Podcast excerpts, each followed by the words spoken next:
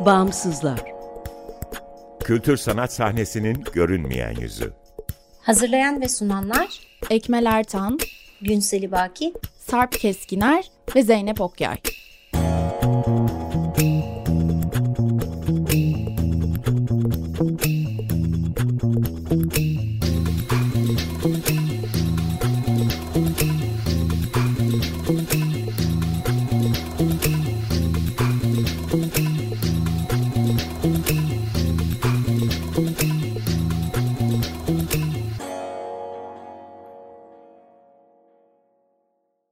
Merhaba, doksan beş nokta sıfır Açık Radyo'dasınız.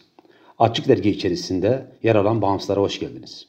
Bağımsızlar, Türkiye'de devlet veya özel sermaye sahipliğinde veya güdümünde olmayan bağımsız kültür sanat alanının çeşitliliğini ve ölçeğini görünür kılmayı, güncel ve dinamik bir bilgi kaynağı oluşturmayı, bağımsızlar arasında dayanışma ve işbirliklerine zemin hazırlamayı hedefleyen web tabanlı bir platform. Açık Radyo, Açık Dergi'nin yanı sıra bağımsızları bağımsızlar nokta org adresinde bulabilir, info at bağımsızlar nokta org adresinden iletişime geçebilir ve Instagram'da bağımsızlar nokta org'dan takip edebilirsiniz. Ben Mahmut Öndok Koyuncu. Bu hafta Bağımsızların davetiyle misafir sunucu olarak Bağımsızlar ekibiyle bu programı hazırlayıp sunuyorum. Bu hafta çok kıymetli iki konuğumuz var. Selmet Güler ve Tahsin Baravi. Hoş geldiniz. Hoş bulduk. Selmet Güler belgesel fotoğrafçı, uzun seneler e, National Geographic bünyesinde fotoğraflar çekmiş, deneyimli bir belgeselci. Şu anda Mardin'de çalışmalarını bağımsız bir şekilde sürdürüyor ve zaman zaman fotoğraf atölyeleri düzenliyor. Sevgili Tahsin de Mardin'de yaşayan bir fotoğrafçı ve eğitmen. Hem deneysel fotoğrafçılık alanında hem de belgesel fotoğrafçılık konusunda çalışmalarını ciddiyetle sürdüren bir arkadaşımız. Onlarla deprem bölgesinde özellikle depremin en sarsıcı etkilerinin yaşandığı Adıyaman özelindeki yaşadıkları deneyimlerinden yola çıkarak felaketlere ve trajedilere bir fotoğrafçının gözünden bakmanın ne demek olduğunu anlamaya çalışacağız. Ayrıca tanıklık meselesini ve buna bağlı olarak Susan Sontag'ın sözleriyle söylersek, başkalarının acılarına bakmanın nasıl bir etikle düşünülmesi gerektiğini masaya yatıracağız. Şimdi tam bir felaketin ortasındayız. Resmi olarak on binlerle ifade edilen insan ve diğer canlı kayıplarının söz konusu olduğu, korkunç bir doğa ve kültür yıkımının yerle bir olmuş yerleşim alanlarının oluşturduğu bir tür kıyamet görüntüsünü yaşıyoruz. Şimdi ikiniz de toplumsal meselelere duyarlı iki fotoğrafçısınız. Söze yani sözlerimize, sohbetimize çok basit birkaç soruyla başlamak istiyorum. Öncelikle e, Adıyaman'a gittiniz ve e, olay yerine ne zaman gittiniz? Gittiniz. Hemen olayın hemen ertesinden mi gittiniz? İlk gördüğünüz resim neydi? Ee, nasıl bir ortamla karşılaştınız? Bunu kısaca sizlerden dinlemek istiyorum. Herhangi biriniz söze girebilirsiniz. Ee, yani aslında deprem olduğunda, hani depremin olduğu saatlerde biz bu kadar e, ciddi bir şey olduğunu tahmin etmezdik. Mardin'de biz de sarsıldık. Ee, biz e, öğlen öğleden sonraki depremden e, yıkımın ciddiyetini daha çok anlayabildik ve e, gitmemiz gerektiğini zaten o zaman da düşünüyorduk. Ben e, eğitmenim aynı zamanda. E, okullar tatil edilmediği için burada mesaiyi beklemek zorundaydık. Akşama doğru okulların tatil olduğunu e, ben öğrendim e, sosyal medyadan. Ee, ve zaten birinci günü hiçbir yere gidemedik. Ee, haliyle ikinci gün e, gitmeye karar verdik. Ee, hazırlıksızdık herkes gibi. Ee, ikinci gün ancak hazırlıklarımızı yaptık. Ee, arabamızı e, tamir ettik filan. Ee, ve gidemeyeceğimizi düşündük. Aslında arkadaşlarımız da bize gidemeyeceğimizi e, filan söylediler. Çünkü bakanlık hiç kimsenin şehre alınmayacağını söylemişti. Biz de zaten devletin işini yaptığını filan düşündük ama işte Selmet'le beraber her halükarda biz şehre yetişiriz diye düşündük ve Adıyaman'ın sözünün çok geçmediğini ama depremin merkezinde bir yerde, bir tarafında Malatya, Elazığ, diğer tarafında Maraş, Antep olduğunu düşündüğümüz için orayı tercih ettik. Çünkü orada çok fazla medyadan da biz orayı, orayla ilgili herhangi bir şeye ulaşamıyorduk ve oraya gitmeye karar verdik beraber. Hı hı. Ee, üçüncü günün e, sabahında yani erken erkenden biz yola çıktık. Saat kaçta vardık bilmiyoruz çünkü e, telaşlıydık giderken.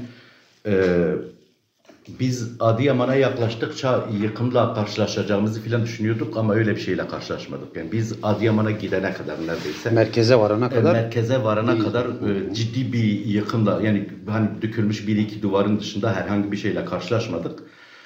Adıyaman'a girdiğimiz gibi zaten biz Adıyaman'a alınamayacağımızı biliyorduk.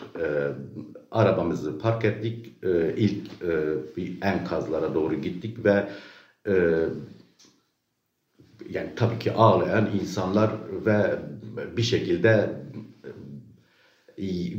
moloz altında kalan insanlara ulaşmaya çalışan gençler filan vardı. Kimisinin elinde baltası vardı, kimisinin elinde balyoz vardı vesaire. Yani yerel imkanlarla ee, canlarını kurtarmaya çalışan. E, evet, yani ki aslında gittiğimiz ilk ilk enkaz öyleydi ama karşımızda yolun diğer tarafında başka enkazlar da vardı. Bazılarının Ee, önünde yine e, dediğimiz gibi e, yine sivil imkanlar mı diyelim, e, binanın sahipleri, tanıdıkları mı diyelim, hı-hı, bir şekilde onlar kendi imkanlarıyla birilerini çıkarmaya çalışıyordu.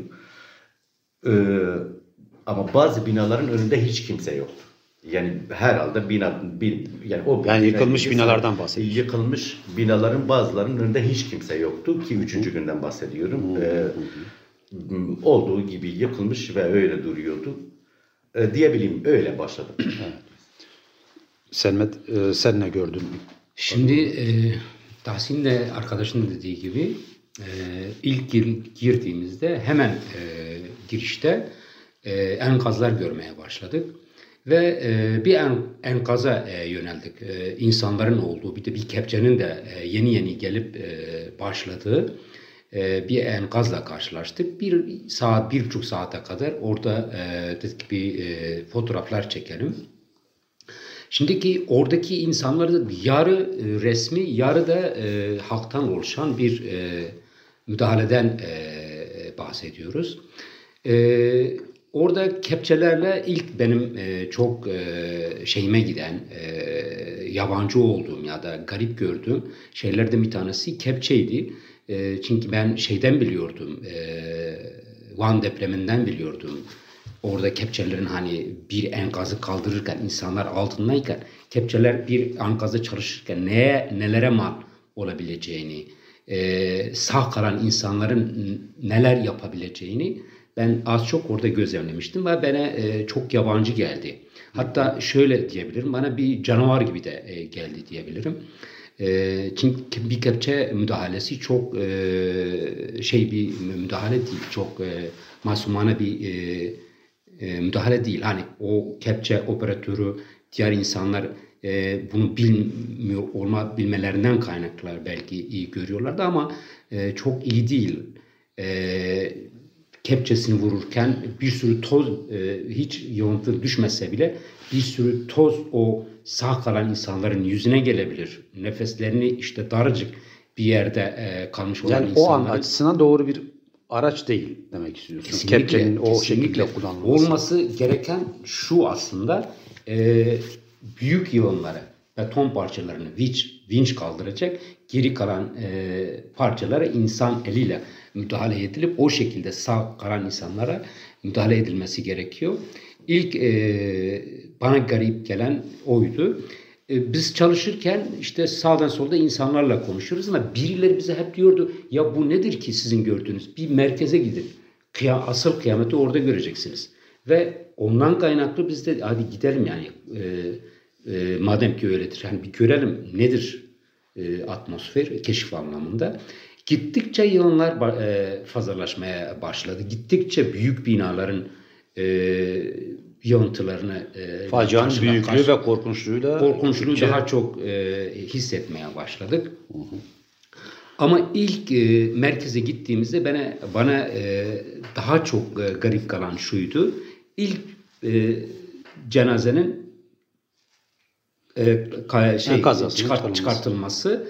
Orada sadece yerel ve akrabalar bunu müdahale etti ve elle. Tahsin dediği gibi kimisi balyozla, kimisi işte levyele, e, çekiçle müdahale e, edip e, birini çıkarttılar ve o çıkartılan biri e, iki kişi e, sırtına verdi. E, her bir işi bir betanenin içine konuldu ve her biri bir köşeden tutup onu e, sahanın dışına çıkartılmasıyla orada aslında çok da devletin olmadığını e, evet. şahit olmaya başladı. Evet, yani birçok yerde olduğu gibi e, depremin zaten e, Cumhurbaşkanı da söylediği, itiraf ettiği şekliyle ilk birkaç gün, Adıyaman özelinde de söylediği şey bu. İlk birkaç gün bizi e, müdahalede bulunamadık, bizi affedin şeklinde sözler söylendi. Peki siz yani e, atlayıp giderken ilk e, e, neyi görmeyi, neyi, ne, ne vardı kafanızda, neyi umuyordunuz, e, bir fotoğrafçı olarak söylüyorum. Yani ve ne gördünüz? Giderkenki düşüncelerinizle rastladığınız manzara arasındaki düşünceler değişti mi ya da e, büyüdü mü, küçüldü mü? Psikolojinize nasıl yansıdı? Onu söylemeye çalışıyorum aslında. Şimdi e, ben hem e, doksan dokuz e, İstanbul Gölcük depremini e, göre, e, hisseden gören biri olarak hem de Van depremine e, fotoğraf e, çeken biri olarak e, gene öyle bir şey e, düşündüm. E, yalnız e, oraya gidip merkeze gittiğimizde e, çok da öyle masumane, yani onlar gibi küçük e, bir deprem olmadığını, daha çok bir yarı kıyametle karşılaştığımızı e, hissettim ve e, cidden beni şaşırttı. Yani o yarı kıyamet. Çünkü her yerden çığlıklar geliyor. Herkesin yüzü paramparça. Herkesin yüzünde e, oturmuş bir e, acı ve herkes çaresiz. O büyük yıkıntıların karşısında akrabalar oturuyor.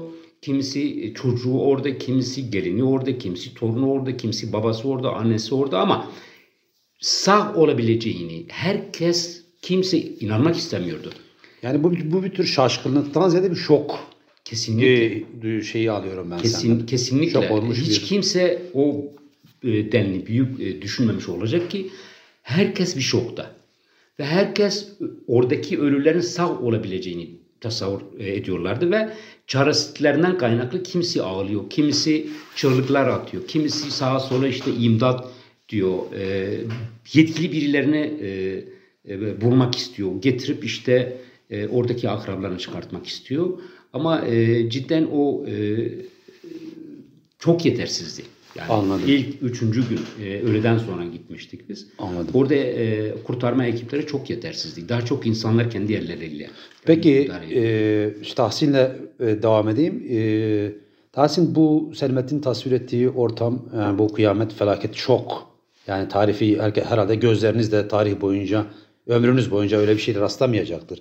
Siz bunu gördüğünüz anda e, bu çığlıkların ve iniltilerin, bağırışların yükseldiği ortamda e, siz mesela bir fotoğrafçı olarak hemen bir şeyleri kadrajlayıp kamuoyu oluşturmak adına, e, dünyaya duyurma adına, hani e, sözlerinizin başında da Adıyaman'ın ilk başta çok sesinin duyulmadığı e, bir ortamda böyle bir e, şey, aciliyet hissi e, gelişti mi sizde? Hani bir... e, nasıl gelişmez? Evet. Yani sadece bizde gelişmesi değil zaten. Çünkü kiminle karşılaşsak zaten bunu söylüyorduk. Yani sesimizi bir yere ulaştırın. Niçin kimse Adıyaman'dan bahsetmiyor? Hı hı. Yani bunu bir iki kişiden duymadık. Bunu yani ben beşinci gün döndüm. E, üçüncü günden beşinci güne. Yani üç gün orada kaldım. E, beşinci gün e, aynı şeyleri herkesten duyuyor falan. E, herkes bizi çağırıp gelin bunları da çekin. Hı hı. Bakın hiç kimse yok. Hatta biz yani az önce Selmet de söyledi işte hani yarı sivil yarı resmi çalışan insanlar filan, onu sonradan fark ettik. Çünkü sorduk insanlara, bak devlet var burada dedik. Meğersem mesela bazı firmalar ya da bazı vakıflar elbiselerini göndermiş. Bunlar zaten pijamayla çıkmışlar. Yani hiç kimsenin üzerinde elbise yok. Adıyaman'da üçüncü günde gördüğümüz şey, halkın üçte birinin üzerinde askeri elbise vardı. Kadınlar ve erkekler fark etmiyordu. Çünkü askeriye onlara elbise dağıtmış. Hmm. Büyük ihtimalle depolardan. Hmm. Ee, onun dışında ya mesela bir sürü e, renkli e, kamuflaj giymiş insan vardı ve biz işte bak bunlar gelmiş filan e, dediğimizde bize şey dediler. Bunlar, bunlar gönüllü gelenler. Hmm. Ya yani bunlar e, sivil halk. Sadece bu elbiseleri giymişler. Hmm. E, dördüncü günde biz ki zaten şeydi, o zaman şikayetler de başlanmıştı. Bugüne kadar neredeydiniz? Artık biz birisini çıkarırken televizyon için çekilin, televizyonla çekim yapacağız filan şikayetleri başladı. Yani bahsettiğimiz bir cehennem diye tasvir edilebilir mi? Kesinlikle edilebilir. Hı hı. E, bitti mi? Bitmedi. Yani deprem bitmedi. Hı hı. Deprem meğersem hani bir iki dakika süren, titreyen ve sonra bir şeyleri yıkan bir şey değilmiş. Çok uzun sürecek bir şey. Evet. Ya bunun da yani yüz yıl, belki yüz yıldan fazla da süre, etkisini süreceğini e, söyleyebilirim. E, sanat açısından da bu böyle olur. E, anı açısından da böyle olur. Sizin orada işte e, merak ettiğim şey bu, o anda ilk refleksleriniz nedir? Yani bu çığlıklar ortamında siz hemen nelere odaklandınız? Yani kameranızı neye yönelttiniz ve bunları hemen paylaştınız mı? Bir yerlere gönderdiniz mi? Onu çok kısa... Şimdi bir yerlere gönderme olayı şu, e, e, sanırım Tahsin'de de olmadı, bende de olmadı. Şundan kaynaklı olmadı. Şimdi hiç bir e, ajansta... Biz ajans, mesela bir ajansla birebir çalışan birileri ulaştırabilirdi. Belki onun eksikliğini de orada hissettik biz. Çünkü millet diyor ki bizi, bizim durumumuzu bizi çekin bir yerlere ulaştırın diyor. Ee, ulaştıracak hiçbir materyalimiz yok. Ee, bağlantılı olduğumuz bir yer yok çünkü biz bağımsız çalış, çalışıyoruz. Sadece belki elinizde sosyal medyanız ee, vardı. Evet, yani sosyal medyanın dışında herhangi bir şey yok ve zaten o, o da işlevsiz. Yani üçüncü gün diyoruz da üçüncü günde elektrik mi vardı? Yok, elektrik yok, şebekeler yok. İnternet de bu arada. Ee, bir, iki, bir, bir, bir iki yerde internet çekiyordu. Bir iki yer dediğim hani bazen böyle yüz metrekarelik bazı alanlarda internet çekiyordu. Ee, tabii onu da bilmiyorsun zaten, çekip çekmediğini rastgele orada şey yapabiliyorsun. Ee, elinde herhangi bir şey yok. Yani mesela ben şöyle söyleyeyim, o bahsettiğin şokla ilgili söyleyeyim. Oraya gidip, yani biz orayı fotoğraflamak için gittik tabii ki. O durumu, o ciddiyeti, o şeyi e, kayıt altına al, almak için gittik. Ama oraya gittiğimizde mesela pişman olduğumuz şeylerden bir tanesi de keşke yanımızda iki kişi daha olsaydı. Biz de molozları kaldırsaydık. Hmm. Evet, ben onu da ee, sormak istiyorum aslında. Siz böyle bir oraya gittikten sonra e, oradaki kurtarma çalışmalarıyla ilgili o çaresizliği gördükten sonra yani... Arada da olsa kamerasınızı bırakıp mesela bu tür şeyler yaptınız mı, merak ediyorum. Şimdi e, o tür şeyleri daha çok değil de insanları e, dertlerini dinleme. E, çünkü biliyoruz e, içleri dolu, e, öfkeleri dolu, e, paylaşmak istiyorlar, içlerini boşaltmak istiyorlar. O anlamda hem ben hem Tahsin arkadaş e, saatlerce bazen bir yerlerde oturup işte... E, neler yapılabileceği, ne olacağı, işte ne oldu, kim var burada gibi e, sorular e, soruyorduk ve e, onların e, bir nebze de olsa e, dertlerini paylaştırma e, zemini hazırlıyorduk. E, tabii bu tür anlarda fotoğraflar da çıkıyordu. Gözümüzün önünde fotoğraflar kayıyor, gidiyor e, ama umursamıyoruz. Daha çok o insanların o anki durumları, o anki psikolojileriyle Ee, şahsen e, Tahsin arkadaşla da aynı şeyi gördüm. Ee, onlarla e, bir nebze de psikolojik destek, ne bileyim e, onların işte paylaşımlarına anladım, bir e, şey olma e, anlamında. Yalnız şu e, öfke çoktu, hı hı. E, kızgınlık çoktu. Hı. Özellikle ilk kırk sekiz saatin Adıyaman isminin e, ihmal edilmesi ihmal ya da edilmesi, orada sanki hiçbir şey yokmuş insanların davranması ve insanlar burada dolu doluydu. Yani bütün partilerde. E, şey... insanlar buna doluydu ve burada ilk karşılaştığım doluluk e, öfkesi şöyle e, oldu. Şimdi ben gidiyorum böyle bir yere doğru. E, biri oturmuş bir yerde, bir işte beton yığının içinde e, şey üzerinde E, ağlıyor. Belli ki orada e, akrabalar yeni çıkmıştı bir tanesi. E, biri de onun başına onu teselli ediyor. E, o sokağa doğru giderken beni elimde e, makineyi görür görmez e, küfür etmeye başladı. Bana değil ama hı hı. benim üzerimden basına. Hı hı. E, Seni basın yeni zannettim. Mi geliyorsunuz? Evet, her evet. şey bittikten sonra işte e, siz e, üç gündür neredesiniz e, gibi ve E, ağır e, küfürler etti. Ben e, şahsen e, karşısında şaşa kaldım. Hiçbir şey de yapmadım. E, yapılamazdı. Ne söylenebilir zaten. Ağlayan ki? Bir insan. Evet. Ne söylenebilir ki?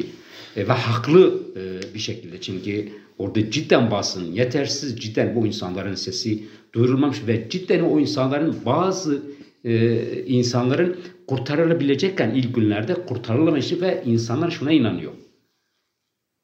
kurtarabilirlerdi. Bunlar çabuk gelmiş olsalardı bunlar ölmeyecekti. Anladım. Hissi var ve bu öfke geç kalınmasından kaynaklı. Öfkeleri kabarık ve ben şahsen bu şeye denk geldim. Yani ben, ben, ben, denk benzeri e, örneklerle karşılaştık. Yani e, yani depremin üçüncü gününde e, insanlar kendi çabalarıyla e, tanıdıklarını çıkarmaya çalışıyor. Herkes tabii ki canlı arıyor ve e, ikide bir şey diyor. Aşağıda bir ses var diyor. Hı hı. Bütün çalışmalar duruyor. Dördüncü, dördüncü güne kadar bu böyleydi. Çünkü dördüncü günde Amerikalılar gelmiş köpekleriyle falan geldiler. Yine aynı yerden. Yani bir gün boyunca uzman birilerine uğraşmaya çalışıyorlar. Buradan ses geliyor diyor ve kendi çabalarıyla betonu kırıp bir kuyu gibi dibe doğru gidiyorlar. Üçüncü gün bitti. Dördüncü gün aynı şeyi yine söylediler. Amerikalılar geldi. Köpekleriyle geldiler ve yok dediler. Burada bir şey yok dediler. Aradan biraz zaman geçti tabii. Herkes çalışmalarına filan devam ediyor. Ee, yer yer başka yerlerde canlı var mı yok mu diye çalışmalar duruyor. Ee, ölçümler yapılıyor dördüncü günde. Bazı yerlerde ses dinle, dinleniyor. Ee, ve beşinci günde e, o ses gelen yere bu sefer uzmanlar gidip ciddi bir şekilde kazmaya başladılar. Beşinci günde. Yani aslında yani beş gün sonra ama üç gün sonra da oradan ses geliyordu.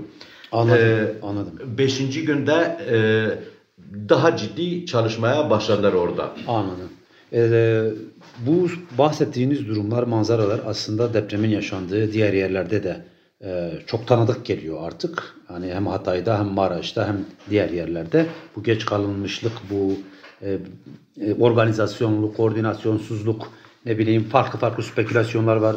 Onlara hiç girmek istemiyorum. Vaktimiz de dar. Fakat siz bütün bu gördüğünüz manzara içerisinde bir fotoğraf, belgesel fotoğrafçılar olarak neye odaklandınız ve neyi ön plana çıkarmaya çalıştınız? Süremiz çok kısıtlı. Çok kısa bunu cevabını.